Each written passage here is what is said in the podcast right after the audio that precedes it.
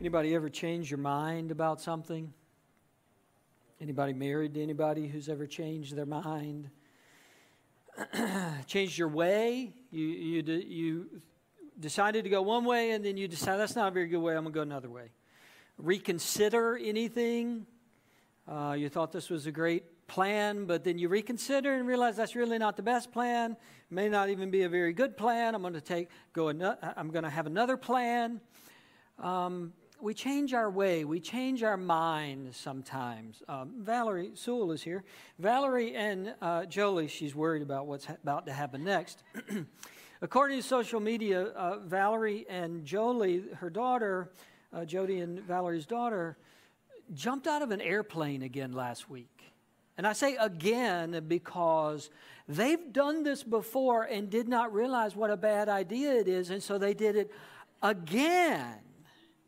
Now, I have never jumped out of an airplane, Valerie. Um, but I'm fairly certain that if I got up the nerve to get in the plane before I jumped out, I would change my mind. I, I, I, would, I would find another way to get back to the ground other than out the door. As in, buckled in a seat inside the plane as it landed safely on the runway the way God intended for us to get down from the sky. Like, I would reconsider that. Um, Julian, it's not skydiving, but Julie and I went ziplining a few weeks ago. And it was a family friendly place, 11 miles of zip lines. And it's about an hour before our group was supposed to go. And so we're walking around. We had spent the night and we were walking around the, the campus there. And from high in the tree canopy, we hear screams and shrieks and wailing and gnashing of teeth raining down on the whole campus. Um, there was a child who had changed her mind. I mean, on the first zipline platform, she had completely changed her mind. She had reconsidered whether this was a good idea or not. Her parents told her that it was a good idea.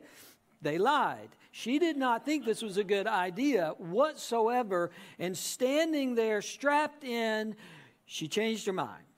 We do that, right? We change our mind. We, we change our way. We reconsider the, the wisdom in certain decisions. Those are some simple illustrations of something the Bible discusses all the time. Uh, a, a, spiritual component to our lives. And the Bible word, the church word, the spiritual word is repentance. Repent, repenting, right? Re- repentance, eh, kind of a big church word, but it just means to turn around, to go a different way, to reconsider, change your mind. In the Old Testament, the word that's used for repent just means that, to turn. I'm going to turn. I'm not going to go this way anymore. I'm going to go that way. To turn around. I was going this way. Now I'm going to go that way. And it's used all throughout both the Old and the New Testament. In the, in the New Testament, the, one of the words most used for repent just means to change your mind, to reconsider, to perceive the situation differently. I'm in it, but it's not what I thought it was going to be. And now I'm questioning the wisdom that got me here. I'm going to change the way I perceive this situation. It's a Greek word, metaneo. Meta means after, right? After I've already stepped towards it, after, and it implies that I'm going to make a change. After I've started in this direction, I'm going to make a change. And then neo, the second part, means the way I perceive things, the way I see things. I started, and after I got started, I realized I need to change the way I think about this. I need to change my mind. I need to change my way. And all throughout the New Testament and uh, the Old Testament, for that matter, we are encouraged. Whenever you have stepped off in a direction, whenever you have considered moving in a direction, and after considering it, you realize this is not the direction God wants for me, and ultimately it's not going to be good for me, you can change, you can turn around. Wisdom and discernment would be the front end, right? Wisdom and discernment would be before I step off, And that's where we want to live. Right? That's where we want to live is before I go down a road, I want to see if this is the right or the wrong way. But the Bible also says sometimes you're going to start down a road, and after you've started, you're going to realize it's the wrong way. So turn around, change, reconsider, perceive this situation differently. Now, repentance in the Bible, it has an emotional component to it. It's not only emotion, but there is the emotions of remorse that causes me to reconsider. Sometimes, sometimes guilt. Like, I shouldn't be here. I'm going to reconsider and I'm going to turn in a different direction. Now, repentance is largely talked about in the church, in Christian circles, as it has to do with our initial salvation. And it's very much a part of our salvation. Salvation, coming to Jesus in faith, is realizing I don't want to live for myself. I want to live in relationship with Jesus. And, and I have been sinning. I have disobeyed God. So my life has been going away from God, and I want to go towards God. So I want to turn around and put my faith in Jesus, receive his forgiveness, and gain eternal life with him and relationship to God the Father. Right? That, that repentance part of salvation is, is critical. That's what lets me know I need Jesus. I, I am going the wrong way. I need Jesus. I need to turn towards Him. So repentance is very much a part of coming to faith, but that's not all repentance is for in our life. And sometimes we think that way. Sometimes we think, okay, I repented, now I'm saved. The way the Bible talks about repentance, though, is that is, it is an ongoing characteristic of walking with Jesus. That throughout my life, monthly, weekly, sometimes daily. There are parts of my life that begin to move away from what God wants, and I need to turn those around. I need to change my mind about those.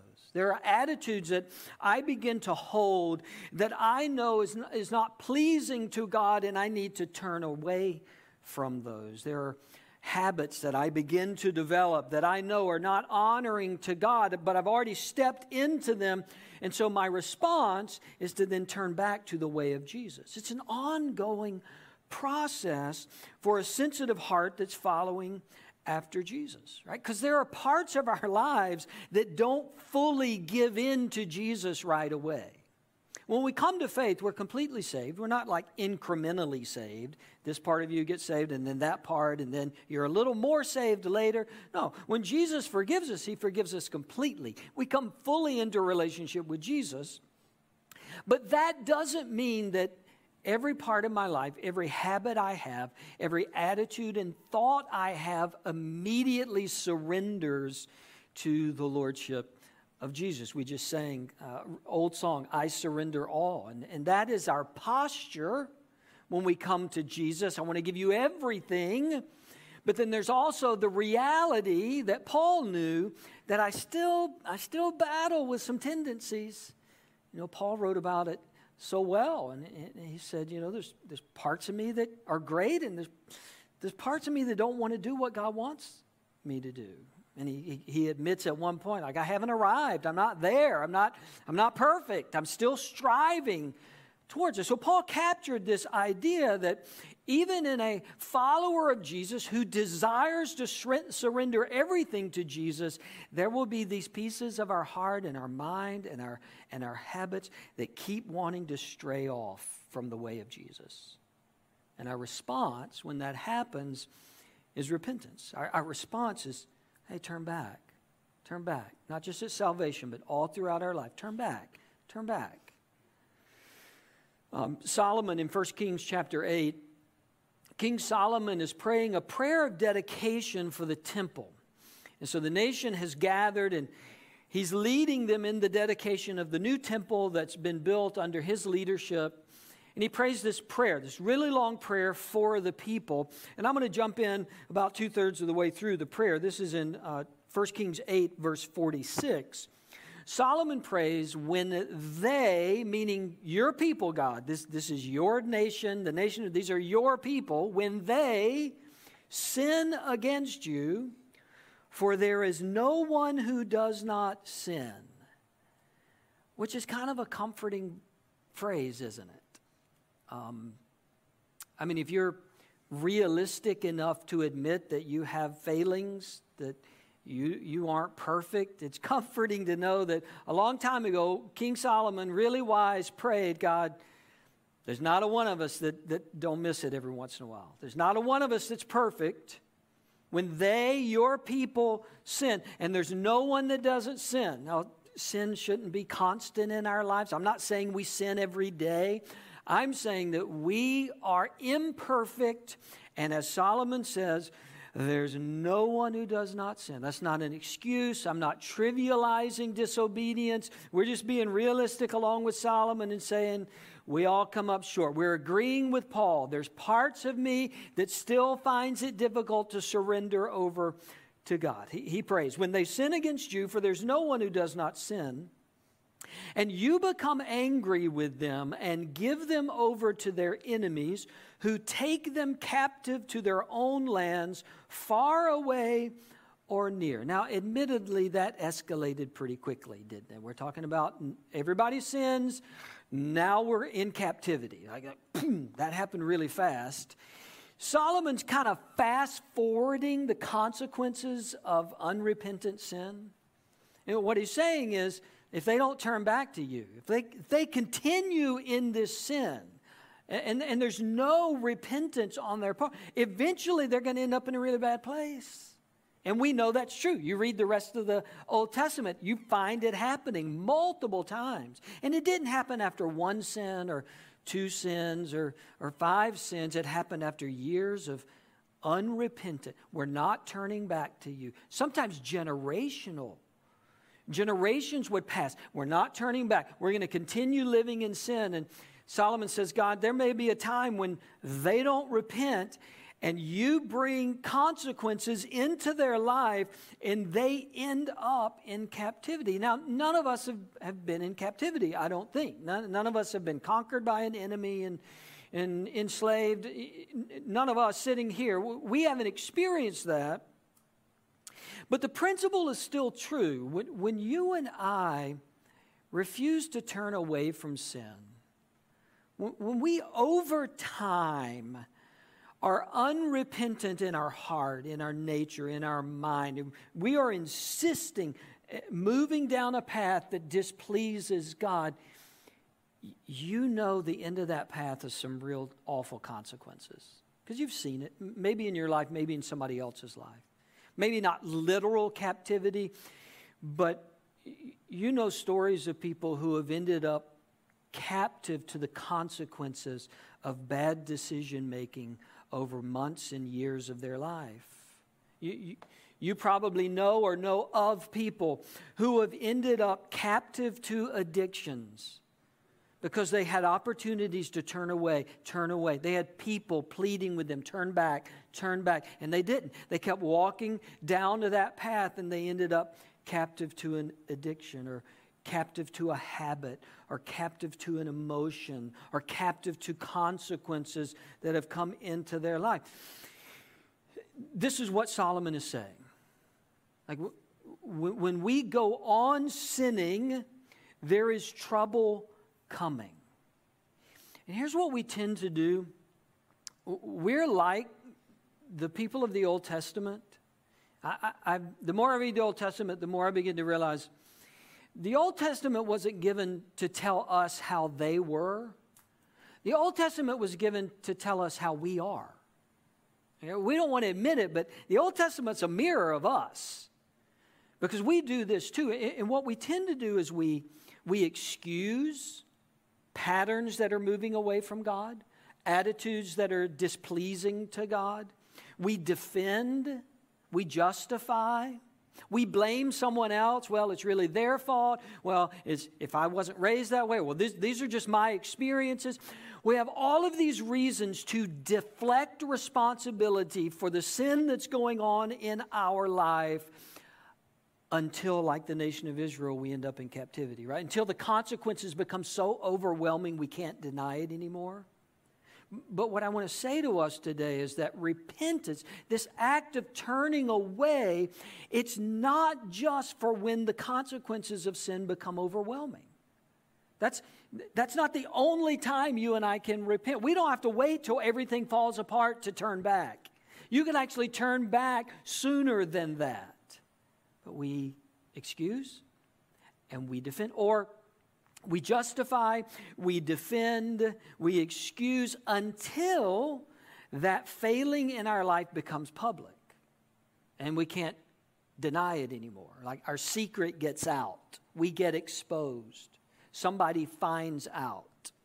Somebody brings it up. We thought we had this well kept secret of this little area of our lives, and then when it gets exposed, then we're suddenly interested in repentance. And you can repent at that moment. It's a beautiful thing about God's grace. You can repent when the consequences are overwhelming, when it becomes public. But I'm, what I'm saying is if we build into our lives this consistent uh, habit of repentance, we don't have to get there. We see it in public figures a lot, uh, don't we? Uh, of people who are unrepentant until it makes the news, and then suddenly they're very sorry. Right? Not questioning how genuine they are when they're sorry. I'm not sure all of them are genuine. But a lot of times we don't repent until there's no other option. What the Bible teaches us is if we're walking in the way of Jesus, if we're developing the qualities of the spiritual life, then this will just be another habit of our life to keep turning back to keep identifying areas that aren't pleasing to God and turning them back. And, and here's what I would suggest if repentance becomes a consistent part of my life, then our sin won't have the opportunity to become this big problem. Like it won't gain the momentum it needs to wreck my life. If, if I'm able to look at the path I'm on and say, this is going to the wrong place, this is going to land me in the wrong situation, I'm going to turn back now, I don't ever get to that point. It's just one of the many reasons why repentance needs to be a part of our daily life, our, our weekly life, our constant assessment of our spiritual life. So here's Solomon's prayer. Uh, if your people sin, and, and no one is without sin, and if they end up in the worst of consequences, if they actually get there, and then he prays, and if they have a change of heart, in the land where they are held captive and repent and plead with you in the land of their captors and say, We have sinned, we have done wrong, we have acted wickedly. And if they turn back to you with all their heart and soul in the land of their enemies who took them captive and pray to you toward the land you gave their ancestors, toward the city you have chosen, and the temple I have built for your name. So, even at its worst, if they do actually get there, but if they have a change of heart, if after all of the consequences hit, they turn back to you. And notice the physical turning representing the spiritual turning. Solomon says, if they turn and face the nation of Israel, if they turn and face the temple, right, that's a picture of spiritually turning away from what I've been choosing, away from my enemy, my sin, and turning towards what God wants. If that happens, then from heaven, your dwelling place, hear their prayer and their plea, and uphold their cause, and forgive your people who have sinned against you. Forgive all the offenses they committed against you, and cause their captors to show them mercy, for they are your people and your inheritance, whom you brought out of Egypt. Right? This, is, this is what happens when we repent.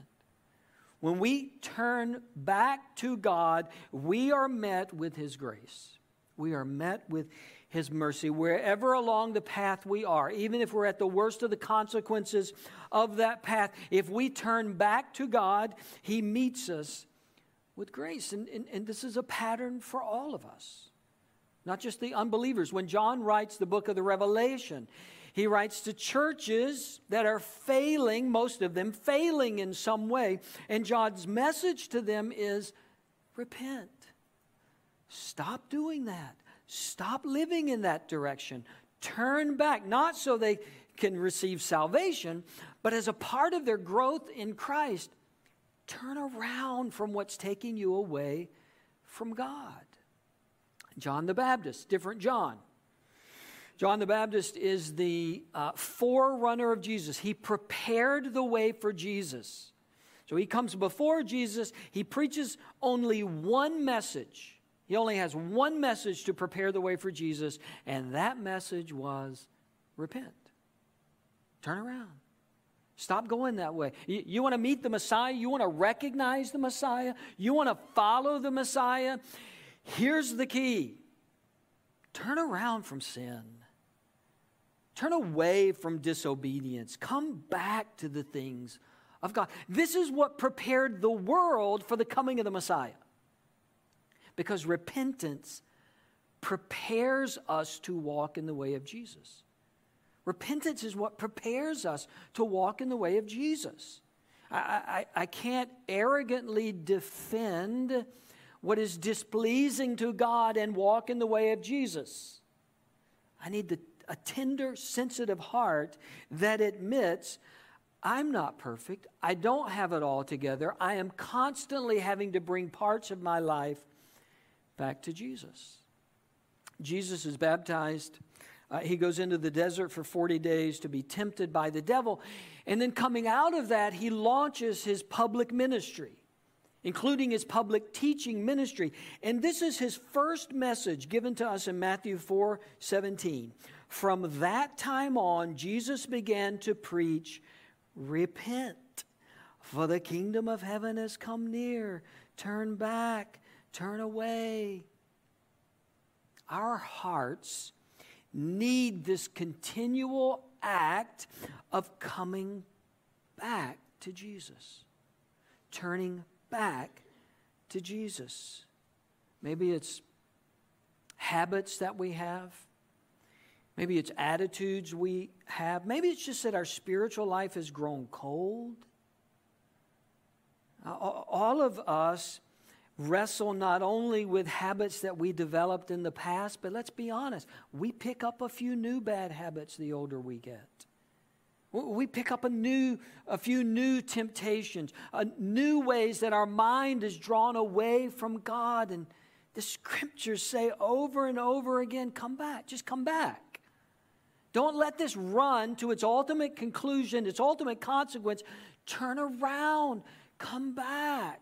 Now, why is that so difficult? One of the reasons I think it's difficult is because repentance requires humility. I mean, repentance is admitting I made the wrong choice here. I'm going the wrong way. This is not what God wants. I am engaged in something that displeases God. It takes humility to say, I'm wrong. I'm really wrong and I need to turn back to God. We, we live in a time where there's so much emphasis on image and saving face and, and presenting this, this ideal of perfection that we guard that. We, we somehow think that admitting wrong is admitting weakness or, or if I admit that I'm wrong, then people are going to think I'm wrong about everything. Or they're going to wonder what else I've done. Or like we have all of these reasons for putting up a front that says, no, I'm perfect. I haven't done anything. Not, not coming clean about what's really happening in our lives. So we double down, right? We, we defend. We arrogantly hold on to the path that we've chosen, but that doesn't give us a tender heart, that just entrenches us in the wrong direction. We don't want to be told what to do. We, we don't want to admit to somebody that you're right, this is going on. And so we just become entrenched in moving away from God. But this, this, this denial does not create a heart that is tender towards what Jesus is doing in us. Think about this. Have you, have you ever been in a disagreement or an argument with a friend or a family member, uh, a sibling, uh, a spouse, and you were clearly in the wrong? You knew it. They knew it. All God's people knew it. You were in the wrong. Did defending your position bring greater health to that relationship? Like if you double down, if, if even though you knew you were wrong, everybody knew you were wrong, if you double down on defending why you did what you did, and it was really your fault, and if you hadn't, then I wouldn't have, does that just nurture a wonderfully healthy relationship with that person? Of course not. Of course not. Now, the argument may go away because they realize you're just stubborn and you're never going to admit that you were wrong, but it, it in no way nurtures the relationship for you to stay entrenched in a position that you know, everybody knows, is wrong. It's the same way spiritually. What, what, causes a healthy relationship when somebody is wrong is for that person to say, I'm sorry, I was wrong. I won't do that again. I'm sorry, I want to change. I want to be different. I'm not making excuses. I was wrong. I want to be different. I, I want to change. That's what gives relationships hope for growth and maturity. It is, it is the exact same way in our relationship with God. That what causes us to mature in our relationship with God is not trying to convince God that we're right or that it's not a big deal or nobody's going to find out. It's saying, God, you're right. This area is wrong, and I'm sorry, and I want to change. I want to be different. Tim Keller writes In our world where everything is about promoting yourself, repentance feels brutal. But repentance is the only way to be healed. In our world where everything is about image and being strong and being right, and being smart and knowing everything. In that world, coming clean about areas where you're wrong, admitting it, repentance, it feels brutal. Like it feels like I'm exposing myself. And you, you are. That's what repentance is. Repentance is saying, I have no excuses. I, I have no defenses. I'm wrong. I don't want to keep being wrong. I want to turn and do something different. I want to be something different. John the, uh, John the Baptizer in, in Matthew has this great little line about repentance. And, and honestly, when you go back and read Matthew chapter 3, he's pretty worked up. Like, he's angry. He's talking to the religious leaders who he had all kind of confrontation with. And so he's probably yelling at this point and sweating and veins are popping out. I mean, he's like really worked up. But in the middle of just kind of blasting the religious leaders, he says this line produce fruit in keeping with repentance. Produce fruit. Let your life produce fruit in keeping with repentance.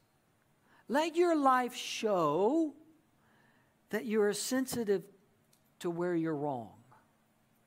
Let your life demonstrate that you are willing to be con- corrected by the Holy Spirit. Let, let your life be an example of someone who just confesses where they've failed and then changes, does something different, turns around. I mentioned that repentance has an emotional piece to it, right? There, there is that remorse peace to it. But it's not just the feeling of remorse. It's not just that I feel guilty. My life changes. I produce the fruit of repentance. I live differently. I speak differently. I act differently because I'm constantly bringing areas of my life back toward Jesus. That's the fruit of repentance. Let me give you a, a couple of suggestions for, for maybe how to get this process started in our life. The first suggestion is give the Holy Spirit room to reveal sin in your life, make space for that to happen. We're often so busy, and life is so loud, and we're always in a hurry that the only position we ever get around to is the position of defense the position of, I don't have time to deal with that. It's not that big a deal. Nobody's ever going to find out. And we're just moving from one thing to the next. And so we never have time to pause and give the Holy Spirit opportunity to surface those things that are going on in our heart. Right? Prayer does that. Silence. Our lives are noisy beeping and ringing and push notifications, and it's all. Our, our life is very noisy, but is in the silence. It is sitting quietly with the Lord that often my defenses lower, and the Holy Spirit is able to surface. You know, this attitude has been kind of working in you for a couple months now. What is that? There's, there is this edge that is developed in you over the last few weeks in your relationships. What is, where, where, where is that coming from? Don't do that. There's the, you've developed this jealousy towards people. Wait, get rid of that. Silent fasting. We haven't talked about fasting in a while. Um, Fasting is just doing without something. In the Bible, typically it was food. I'm going to do without a meal or, or two meals or a day of meals. And I'm going to just listen to the Lord during that time. I'm, I'm going to pray. I'm, I'm going to seek the Lord with that time in my life. And, and a, a lot of people, um, a lot of people will fast when they're trying to make a big decision. And I, and I get that. Uh, when they're wanting to know, God, what door are you opening for me? Should I do this or should I do that? I'm going to fast. I'm going to listen to the Lord. And if God gives you those answers in fasting, good for you. For me, and, and this is just me, this is not like everybody should experience this, but for me, whenever I've fasted for a day or two or three, what most gets revealed to me are problems with me. I ain't so mad at God about that. I'm like, no, I want you to give me like this big vision. And God says, no, you got anger issues. Right? Whenever I fast, God always surfaces something that I've been covering up, something that I've been ignoring or I've been excusing. So maybe that's a way. But you have to find time in your life where you're giving the Holy Spirit room to say these things to you because you'll make excuses for you all day long if you don't. If you don't let the Holy Spirit surface some of these things. When that happens, when you know there's something to repent of, then my second suggestion is be specific and don't make excuses. I, don't think God forgive us for all our many sins is repentance. It's a fine phrase if you want to say it in your prayers. I'm not saying it's a terrible, ungodly thing to say. I'm just saying repentance is specific. God, this is what I've been struggling with, and I know it's sin, and I want to turn away from this. God, this is the attitude that I keep having. This is the emotion that's not pleasing to you. This is what I'm doing in this relationship that I know is not pleasing to you. When it comes to repentance, get as specific as you can and don't make excuses. Don't tell God why it's not a big deal. Don't tell God that it's somebody else's fault. Just say, I don't want to be that person. I want to turn that area back to you. Be specific. Don't make excuses. Another suggestion change any patterns or habits that will make it difficult to turn away. Some of the fruit of Repentance is I got to make some changes or else I'm going to keep going down this path. If I keep going to this place, I'm going to keep going down that path. If I keep hanging around these people, I'm going to keep going down that path. So you, you may have to take some action steps as a part of repentance so that you can get off of that path. You may have to delete some apps from your phone. You may have to take a break from social media. You may have to disengage in some ways. Whatever those things are that will help you turn away from sin and back to Jesus, do them. And then, fourth, receive God's grace. Repentance is not God's way of beating up on you. It's not God's way of insulting you. It's not God's way of being mad at you. It's God's way of restoring you. It's God's way of refreshing you. It's God's way of rescuing you. Before you get to the end of where these, this path is leading, God's stepping in to rescue you and turn you back. Receive that. God's grace is available wherever you are on this path, even if you're at the end, even if all the consequences have fallen on you, God's grace is still available. The writer of Hebrews uh, writes about Jesus and compares him to the Old Testament priest.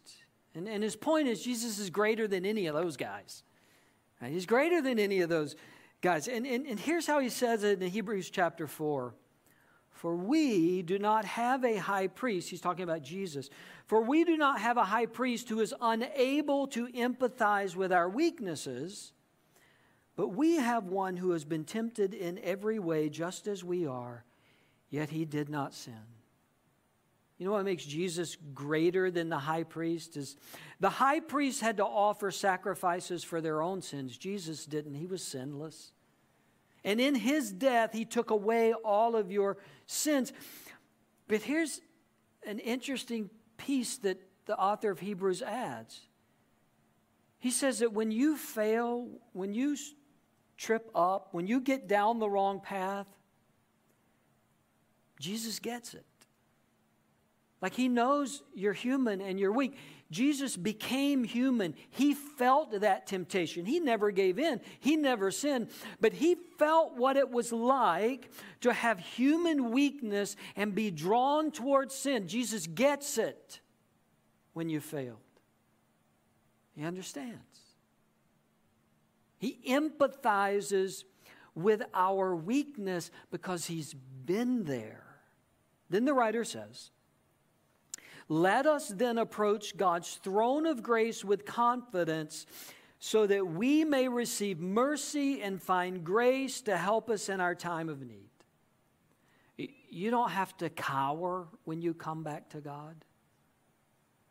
You don't have to fear that He won't receive you writer of Hebrews says here's a, here's a good thing Jesus knows that weak part of our hearts. And when we turn back to Him, we can do so boldly, we can do so with confidence that His grace is going to be right there available.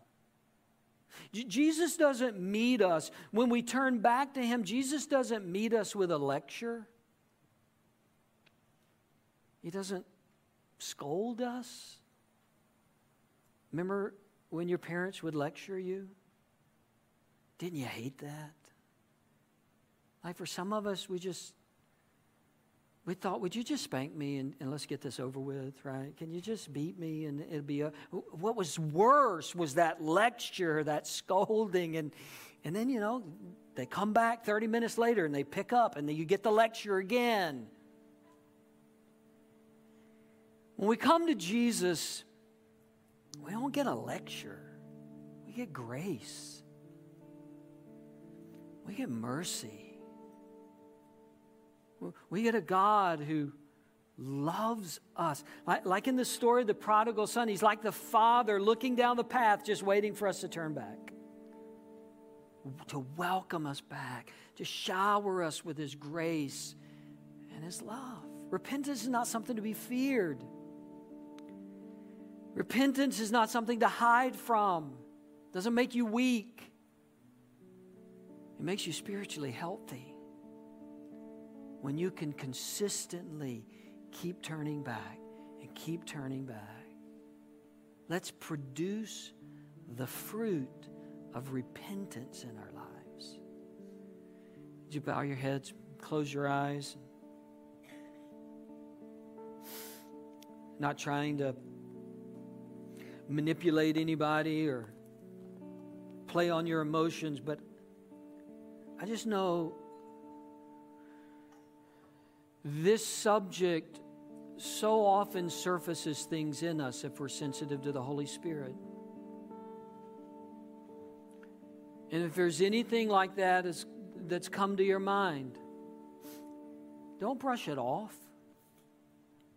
Don't make an excuse. Don't get defensive.